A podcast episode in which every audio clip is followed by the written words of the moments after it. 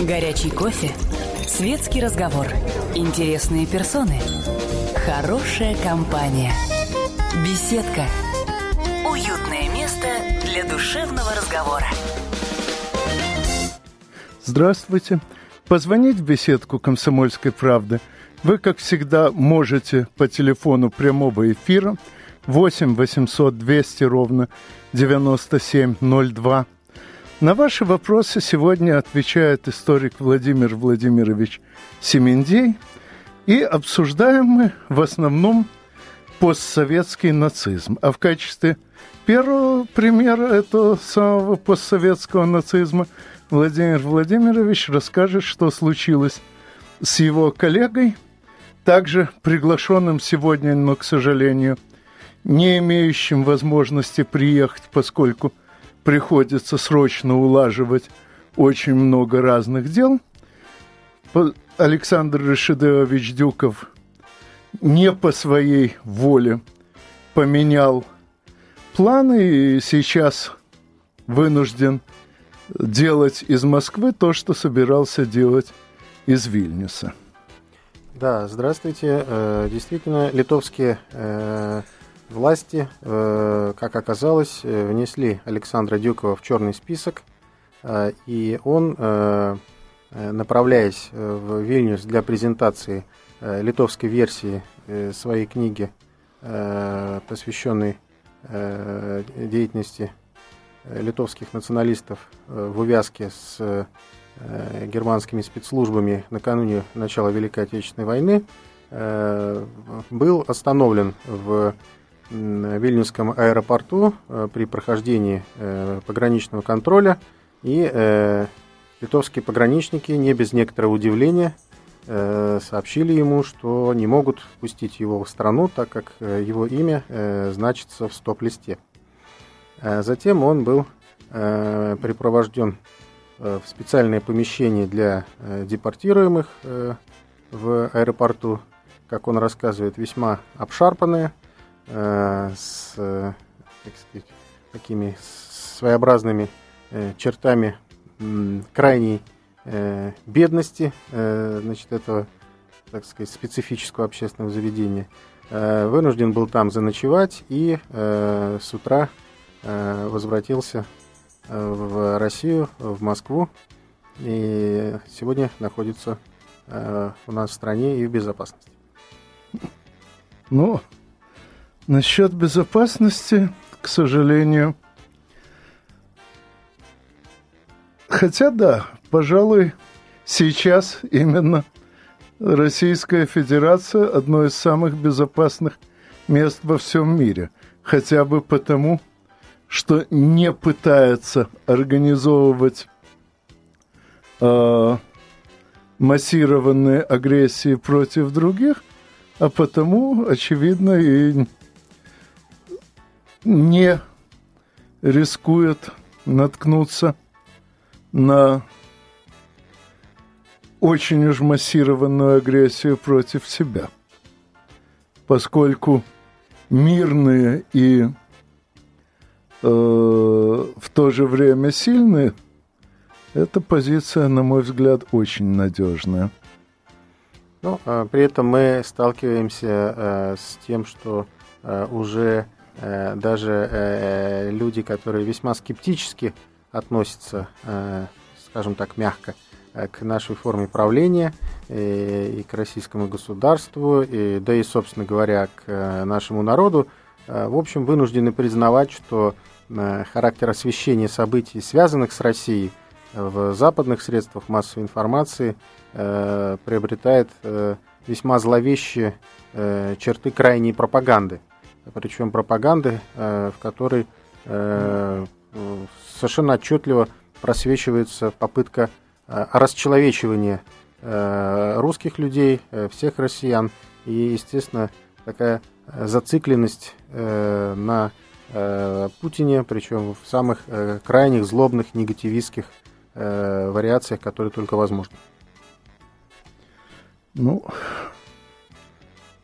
в общем, сейчас, на мой взгляд, западный мир являет в чистейшем виде то, что в психологии называется проекция, то есть приписывание другим собственных намерений, собственных недостатков.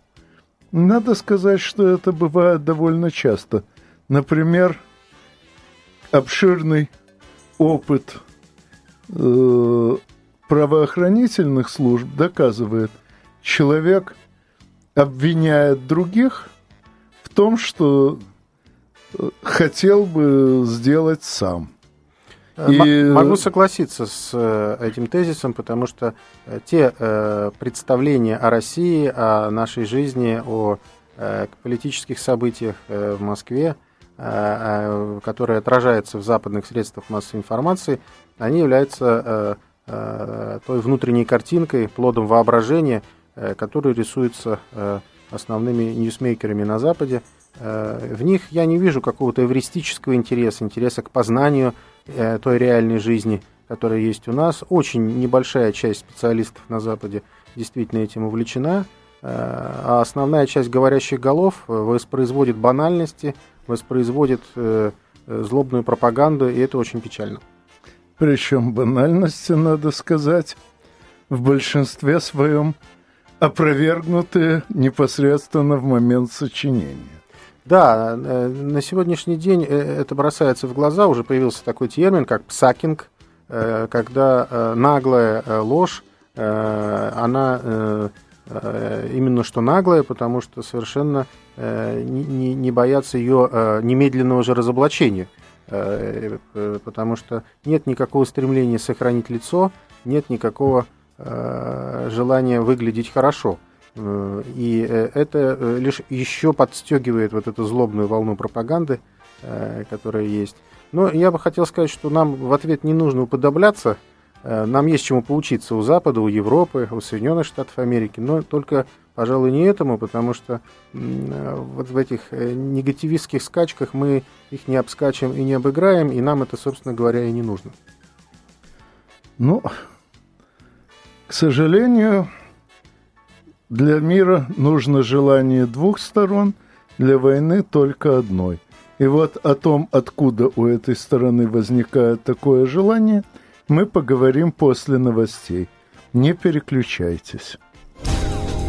Горячий кофе, светский разговор, интересные персоны, хорошая компания, беседка – Уютное место для душевного разговора. Позвонить в беседку «Комсомольской правды» вы можете по телефону 8 800 200 ровно 9702. На ваши вопросы сегодня отвечает историк Владимир Владимирович Семендей.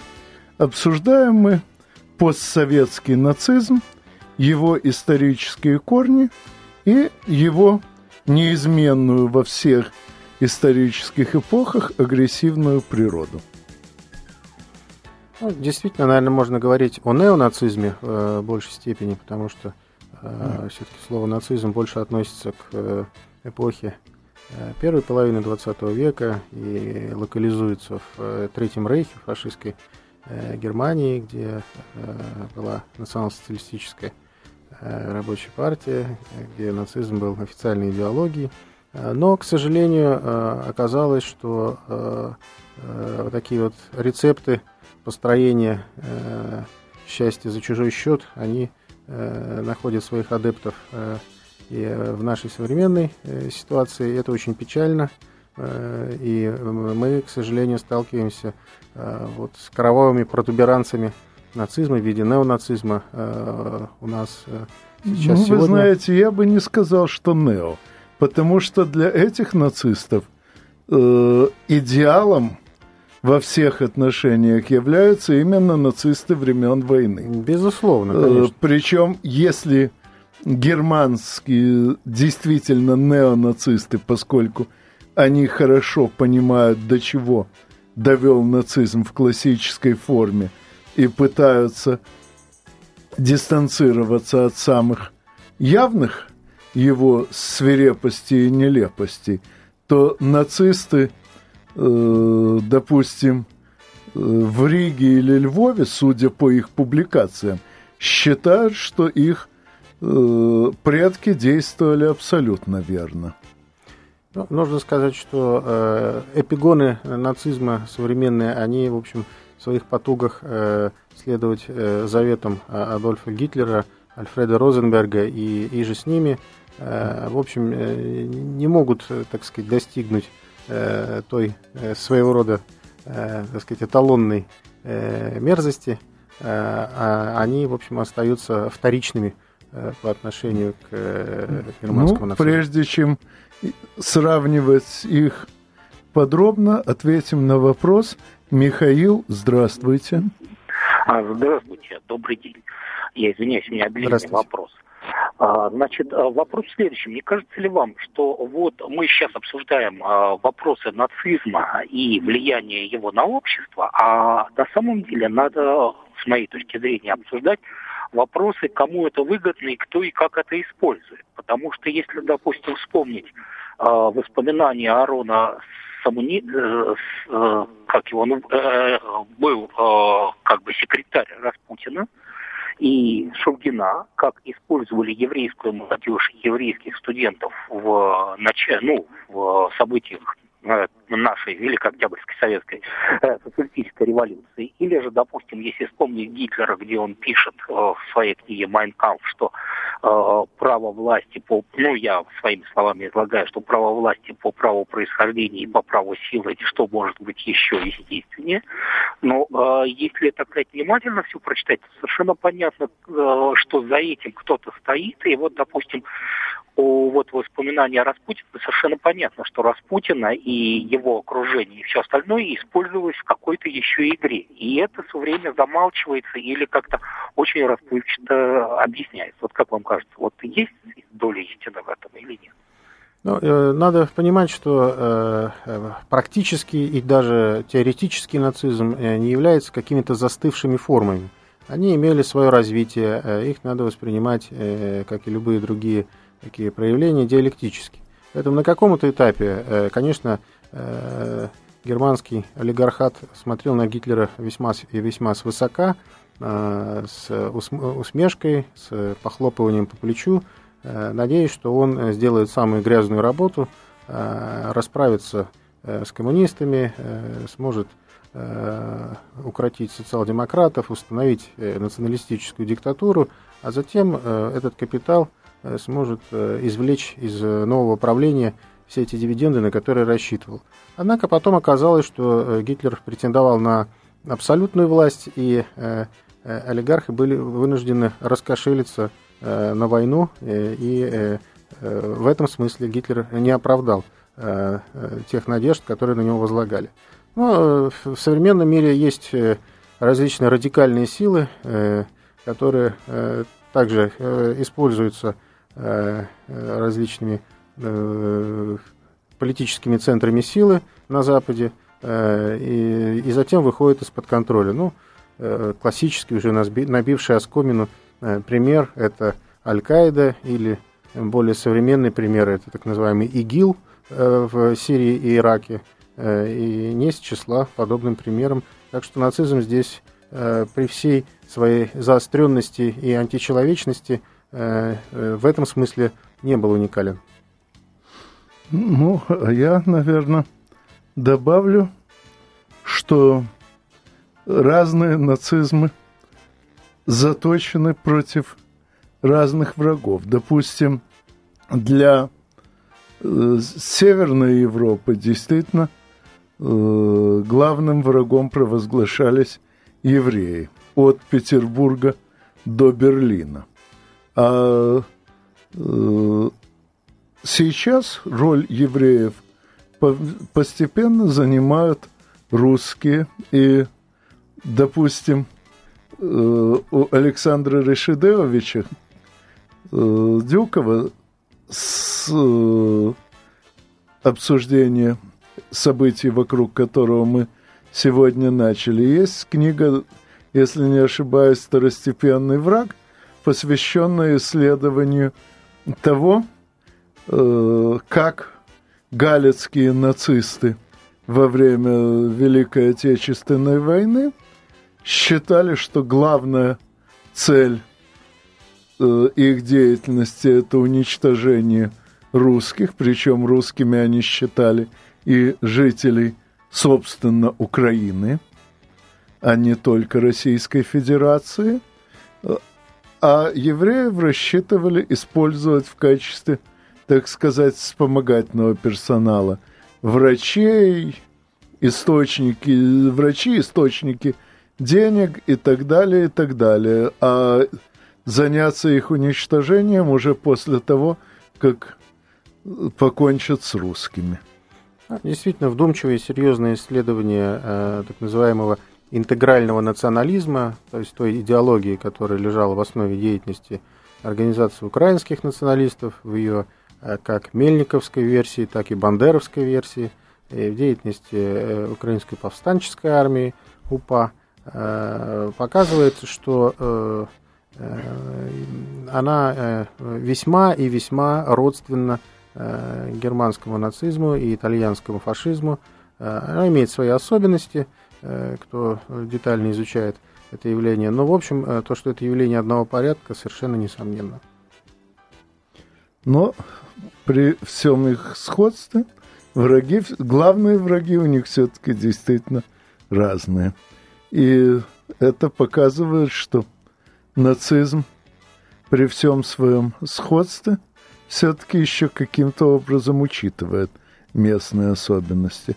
Ну а возвращаясь к тому, что мы говорили о различиях и сходстве между нацистами середины XX века и начала XXI, могу сказать, что, на мой взгляд, различие между ними пока только в одном, что тогда нацисты получили в свое распоряжение – крупнейшие и сильнейшие государства Европы.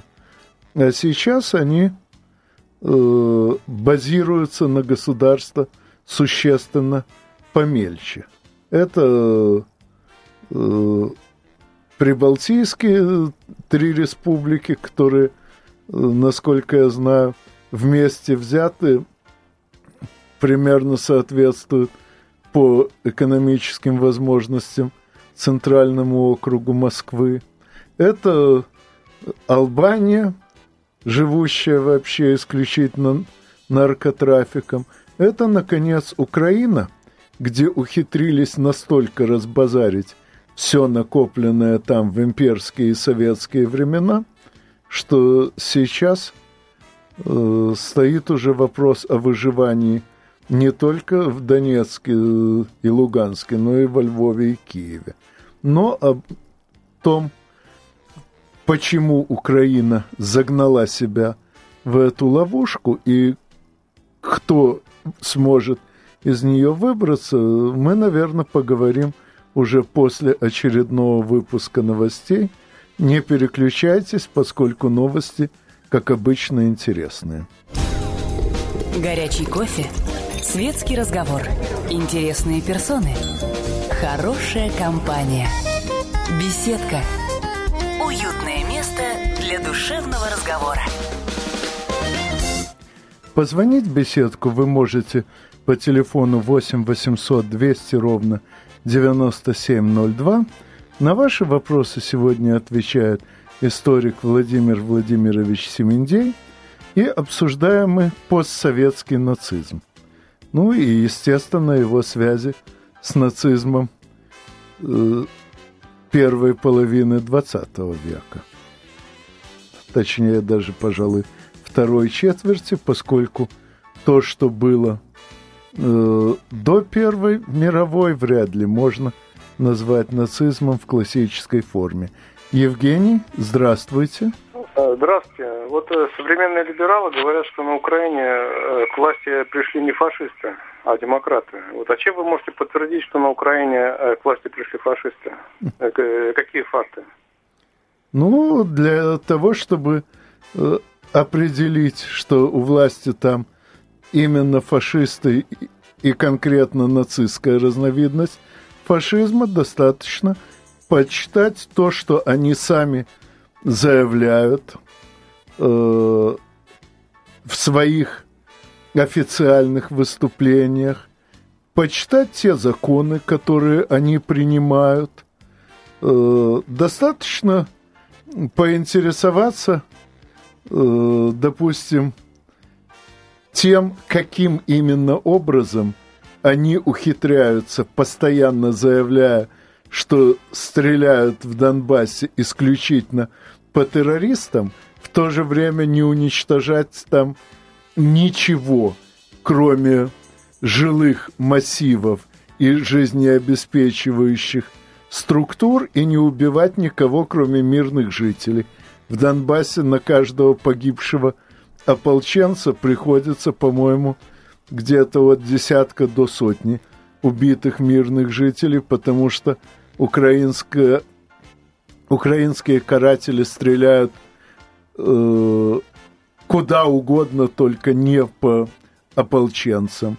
То есть для того, чтобы считать их демократами, надо старательно закрыть глаза, не смотреть украинское телевидение, не читать украинские сайты, не видеть э, украинских комментариев на российских форумах. Надо списывать всю картину мира исключительно с внутренней стороны собственной черепной коробки. Поскольку я, как гражданин Украины, постоянно читаю украинские сайты и смотрю украинское телевидение, э, правда, чаще через интернет, а не через эфир, то для меня картина вполне очевидна. Думаю, если бы э, любой наш либероид попытался открыть глаза, он бы очень скоро перестал быть либероидом. Ну, действительно, э, здесь э, нужно в первую очередь обратиться к анализу первоисточников, э, к анализу идеологии и практики, которая лежит в основе политической деятельности. И здесь мы можем найти признаки, которые свидетельствуют как раз в пользу данных оценок. И, конечно, Здесь нужно сохранять трезвый расчет, не вестись на э, ту э, разнузданную пропаганду, э, которая ведется э, в э, украинских средствах массовой информации, э, подконтрольных э, киевскому правительству. Э, и, э, конечно, учитывать э, и э, те э, пассажи, те э, посылы, которые даются э, в этих средствах массовой информации, но обязательно сопоставлять их э, с анализом Э, документов с анализом деятельности украинского правительства, Верховной Рады, с заявлениями ведущих политиков и действительно с теми плодами этой деятельности, которые мы наблюдаем на юго-востоке Украины. Это дает основание для очень печальных выводов. Сергей, здравствуйте. Здравствуйте, уважаемый эрудит. К вам обращается Сергей Ижевск. Вопрос очень простой. Где были все наши средства, э, спецслужбы всевозможные? Нацизм есть нацизм, украинский он или прибалтийский, это не важно какой национальности. Где наши спецслужбы были, когда развивалось все это в Прибалтике? Ведь это тянется начиная с 56 года, как вроде бы после смерти Сталина объявили э, окончание борьбы с бандеровцами условное такое окончание. Где они были? Ведь все прекрасно знали, что продолжается националистическое движение из Прибалтики, эти лесные братья, и на Украине они есть. Где были наши службы? И когда пошло нагнетание нацистской политики и пропаганды в этих странах, вот такой вопрос. Да, спасибо, очень интересный вопрос. Э, действительно, Э, какие-то активные фазы э, борьбы с националистическим подпольем на Западной Украине, в республиках Прибалтики были завершены к концу 50-х годов. Какие-то их осколки затаились, но затем прошла смена поколений, и те, кто лелеял в себе националистические взгляды, предпочли э, затаиться, а часть из них, более того, наоборот, перешли в скрытое наступление. Они начали активно легализовываться. Э, молодое поколение э, глубоко э, внутри э, скрывало э, вот эти э, э, националистические э, взгляды и, наоборот, внедрялось в комсомол, э, в партию, занимало э, ведущие э, места в надежде э, когда-нибудь взять реванш. Одновременно э, э, за, за границей, в Соединенных Штатах Америки, в Швеции, в Австралии, в э, Канаде, в ФРГ, ряде других стран активно формировались различные эмигрантские организации и украинских националистов, и прибалтийских националистов, которые выковывали реваншистскую идеологию, Э, которая в дальнейшем э, при развале Советского Союза э, была приторочена к формированию новых государственных институтов и стала, в общем, идейным знаменем при всем том демократическом флере, который все это дело прикрывал, мы видим, что Э, вот этот эмигрантский реванш состоялся. Поэтому, да, несмотря на деятельность э, советских спецслужб, который пытался обуздать эту волну э, и внутри страны, и за рубежом, в дальнейшем, уже через поколение, все-таки реванш мы наблюдаем. Ну, а я добавлю, что спецслужбы далеко не всесильны. Конечно, бывают случаи, когда они выходят из-под контроля, но и тогда это происходит с подачи политиков. Например, знаменитый большой террор, 17-месячный в Советском Союзе, случился именно тогда, когда конфликт внутри руководства Народного комиссариата внутренних дел наложился на конфликт между двумя уровнями коммунистической, аппарата коммунистической партии, э, союзным, желавшим э, некоторых реформ, и э, областным, желавшим что, сохранить свое прежнее всесилие. Э, только вот наложение этих двух э, конфликтов дало разрушительный эффект. В обычное же время – Э, спецслужбы вообще строжайше подконтрольны политикам. И когда очередное поколение советских политиков решило, что надо э, забыть все э, уже случившиеся конфликты и попытаться строить жизнь с чистого листа, э, спецслужбы, естественно, оказались вынуждены – хотя и накапливать сведения о тех, кто хочет этот чистый лист поскорее заморать, но не давать этим сведениям реального хода. Так что винить надо не спецслужбы, винить надо тех политиков, которые по-детски верили. Если я закрою глаза, меня никто не увидит.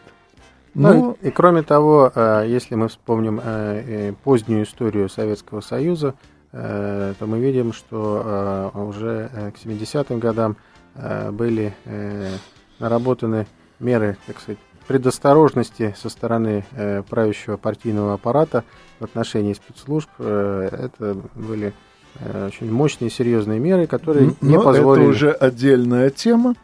А к нашей теме мы вернемся после новостей. Не переключайтесь.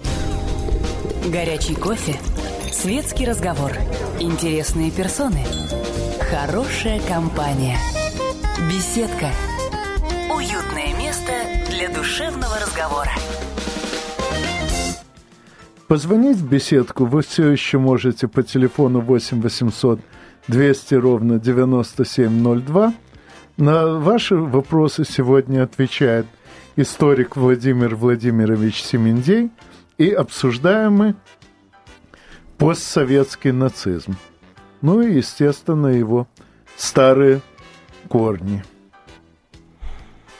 А, действительно, э, мы э, видим, что определенная такая дьявольская привлекательность нацизма имеет место, и она причудливо воплощается в какие-то безумные новые идеологемы, при том, что уроки, извлеченные из укоренения нацизма в Германии – 30-е, э, первой половине 40-х годов э, э, стираются эти уроки, э, и э, на сегодняшний день э, молодое поколение э, уже и на Западе, в общем, э, на мой взгляд, э, весьма смутно э, представляет, что это за уроки, и, естественно, э, сквозь пальцы смотрит на э, подобные проявления в странах э, Центрально-Восточной Европы и на постсоветском пространстве. Извините, немного не по теме. Не могу удержаться от цитаты из э, одного э, крайне либероидного автора. Не буду его называть, чтобы не рекламировать. Залог успеха любой настоящей контрреволюции и контрреволюции – оперативная иллюстрация высшего офицерства, спецслужб и армии, а также номенклатуры класса А – залог поражения любой настоящей революции не провести такую иллюстрацию вовремя. Свежий пример – провал арабской весны в Египте. Огромный политический капитал братьев-мусульман, накопленный трудом пяти поколений активистов, превратился в тыкву за два года. Извините, это не совсем по теме, но я просто наткнулся на это, когда просматривал одну дискуссию, связанную с темой. Так вот – Тут два прелестных э, момента. Во-первых, она считает, что политический капитал исламистов э, превратился в тыкву, то есть полностью исчез. Не по их собственной вине, а по вине, а по вине государственного и военного аппарата Египта. Но насколько я понимаю, э, сверг этих самых исламистов, тот же самый народ, который их годом ранее выдвинул во власть, без всякого участия э, офицерства и номенклатуры класса А, просто потому, что они за год убедительно доказали свою полную неспособность управлять хозяйством и решать какие бы то ни было проблемы. И второе, что касается оперативной иллюстрации высшего офицерства. Свыше половины офицерского состава э, вооруженных сил Российской империи и около половины высшего офицерства, то есть генералов э, и адмиралов, после Великой Октябрьской социалистической революции пошли служить именно в Красную армию и Красный флот.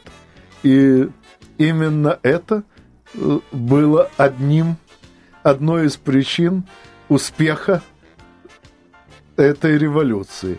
По логике этого автора получается, что революция была не настоящая, что ли? Вот, это вам пример мышления тех самых либероидов, о которых нам сегодня уже задавали вопросы. Ну, я могу лишь прокомментировать это э, известной поговоркой, э, когда ради красного отца не пожалеет и красного отца. словца. Красного словца не пожалеет и отца. Поэтому, конечно, э, вот заигрывание с такими умозрительными формами, попытка вычленить красивую формулу, которая бы объясняла все и вся, они обречены на провал, потому что история Э, реальная история, она э, не может быть объяснена какой-то одной плоской схемой. Это э, серьезная наука, которая требует учета очень многих закономерностей. Ну и возвращаясь к обсуждению современного нацизма, вернемся к тому, с чего мы начинали передачу, а именно к тому, что в Литву не пустили вашего коллегу, историка Александра Рашидеовича Дюкова. Э, он ехал туда представлять литовское издание одной из своих книг, посвященных как раз Литве, но, насколько я знаю, это далеко не первая его книга о да, Литве. Да, и э, э, действительно, э, если проанализировать э, реакцию, э, в том числе скрытую реакцию литовской стороны э, на э, изыскание э, и э, публикации документов и исследований Александром Дюковым, то э, мне думается, что э, э, некоторые его находки и выводы э, могли привести э, литовские националистические круги в бешенство, э, потому что э, некоторые знаковые имена э, в истории Литвы, э, такие как, э, скажем, руководитель э, литовской госбезопасности в э, межвоенный период, они, согласно исследовательским данным, были сильно увязаны с деятельностью германской разведки и, в общем, представляли в этом смысле собой не совсем самостоятельные фигуры. И реакция на такие исследования могла оказаться весьма и весьма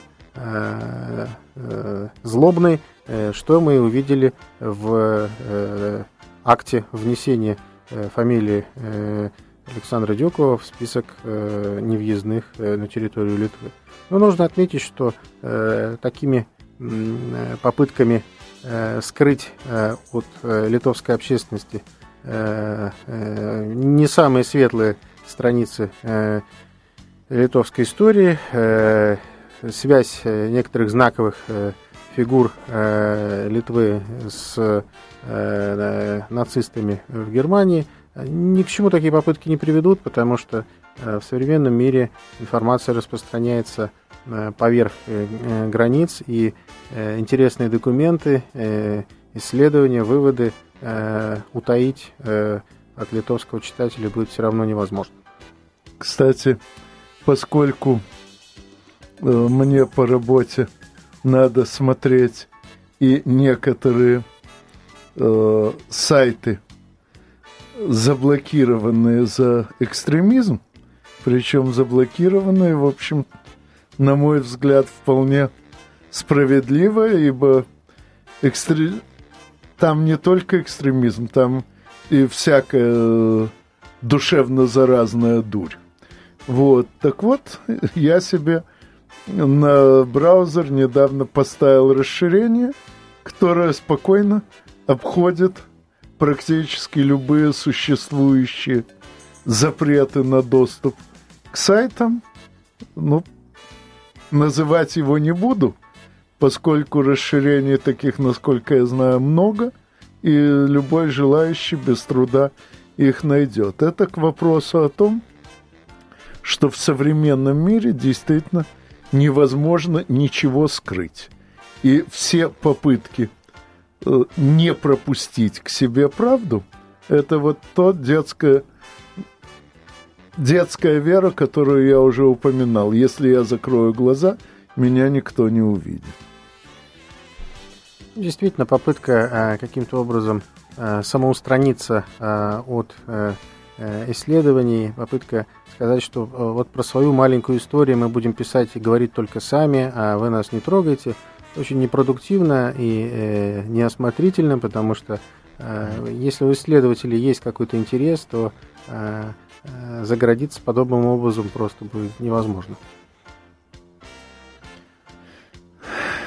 Ну, как вам сказать, судя по учебникам истории Украины, мною виденным, э, заградиться, конечно, нельзя, но вот воспитать человека, который не захочет узнавать истину, вполне возможно. И именно с этим – надо в первую очередь бороться. Ну, с вами, я надеюсь, мы еще не разу увидимся. А с вами мы, как всегда, услышимся через неделю в беседке радиостанции «Комсомольская правда». До свидания. Всего доброго.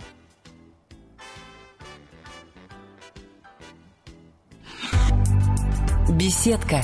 Беседка. Уютное место для душевного разговора.